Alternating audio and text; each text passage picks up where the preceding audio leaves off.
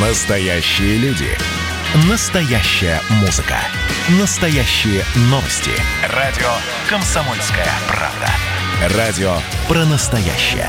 97,2 FM. эм. Как дела, Россия? Ватсап-страна! Юрист назвала температуру воздуха, при которой можно уйти с работы. Работники не могут находиться в, могут не находиться в офисе, если температура воздуха превышает 28 градусов, заявила юрист Валентина Митрофанова. По ее словам, раньше законодательством предусматривалось сокращение рабочего дня во время жары, однако, согласно нынешним нормам, плюс 28 градусов является предельной температурой, при которой люди допускаются до выполнения рабочих обязанностей. Катя, сколько у нас сейчас на термометре? Плюс 32? Гаси все. Пошли домой. Э, Павел Журавлев, профессор кафедры развития человеческого капитала Российского экономического университета имени Плеханова, с нами на прямой связи. Павел Викторович, здравствуйте. Здравствуйте. Ну что, правила, удивлен. правила пишут для того, чтобы их нарушать, я так понимаю, да? Ну, Я не знаю, где уважаемая юристка взяла эти данные, но, конечно, длительное воздействие повышенной температуры пагубно влияет, безусловно. Скопление народа, работающая там техника, э, дресс-код и так далее. Для офисных работников это стандарт. Вот здесь надо понимать, юридически, ну, до 25 градусов, и э, влажность там до 60. Но даже сейчас допускается повышение температур до 28 градусов. А теперь, что касается сокращения рабочего дня. Так. Значит, санитарные нормы разрешают работникам с полным основанием сократить стандартный 8-часовой рабочий день э, и рассчитаны следующие температурные требования. 29 позволяют работать 6 часов до 8, 30 градусов еще на 4, и еще на 2 часа меньше, получается 4.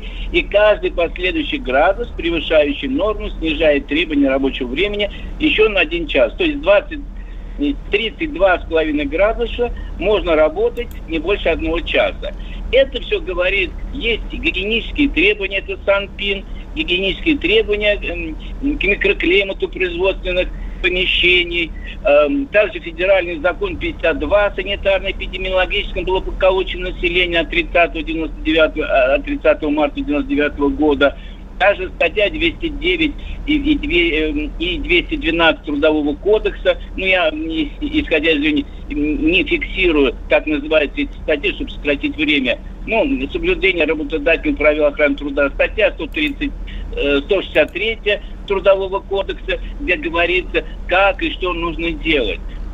Также, что нужно установить, установить э, и э, кондиционеры, которые не должны дуть непосредственно, ну это по Санпину все. Да я, я понимаю, да, вы, вы- да, Павел, И Павел Викторович, вы сейчас да, там статьями просто за- забросали нас, но мы понимаем, что все это далеко от реальной жизни.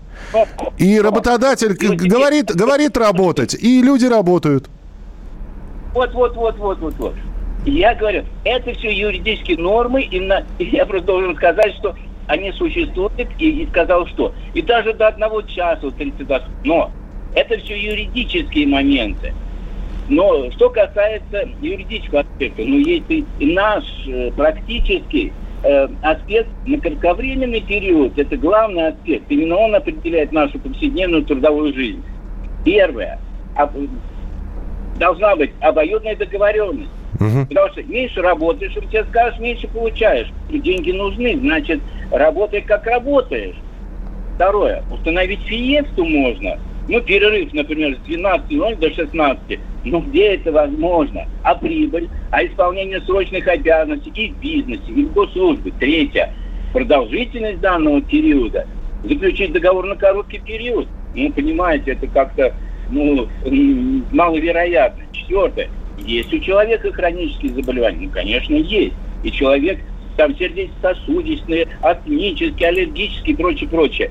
Если нет противопоказаний конкретной работы, он выполняет свои обязанности. Ну, только если временная жара. Пятый аспект. Региональность. Везде своя особенность, продолжительность жара, состояние рынка и прочее, прочее. Я понял, здесь да. да. Да, Павел Что Викторович, сказать? ш- Что, что, что можно посоветовать? Вот, да. Взвесить все за и против. Так. И идти или по правильному пути, который я сказал, и, пожалуйста, могу сказать, на что ссылаться, там еще административное нарушение и прочее. Можно, можно. Или все-таки идти по договоренности. Мой совет договариваться в условиях временности и нестабильности нашей жизни. Это единственный сейчас путь. А если идти на, эм, на принципиальность, можно идти? Ну, конечно, можно. Но решайте сами. Спасибо. Спасибо за комментарий. Павел Журавлев, профессор кафедры развития человеческого капитала Российского экономического университета имени Плеханова. А, вы асфальтоукладчиком расскажи. Ну да, да. Э, на жаре, в любую погоду работают. Температура, указанная в законе, это температура на рабочем месте, а не на улице. Не путайте. А я, подождите, а я разве сказал, что эта температура не на рабочем месте? Э, у нас термометр плюс 32 здесь показывает или за окном? Катя сказала, у меня да, у меня ну, нет, ну я не скажу, что у меня плюс 32, но у меня около 25, около 26 градусов тепла сейчас в студии, где я нахожусь. Как дела, Россия? Ватсап-страна! Это то, что обсуждается и то, что волнует. Это ваши сообщения в прямом эфире, в том числе и голосовые. Каждый будний день с 11 до 15 часов с Михаилом Антоновым. Эфир открыт для всех. Включайтесь. Радио «Комсомольская правда». Радио про настоящее.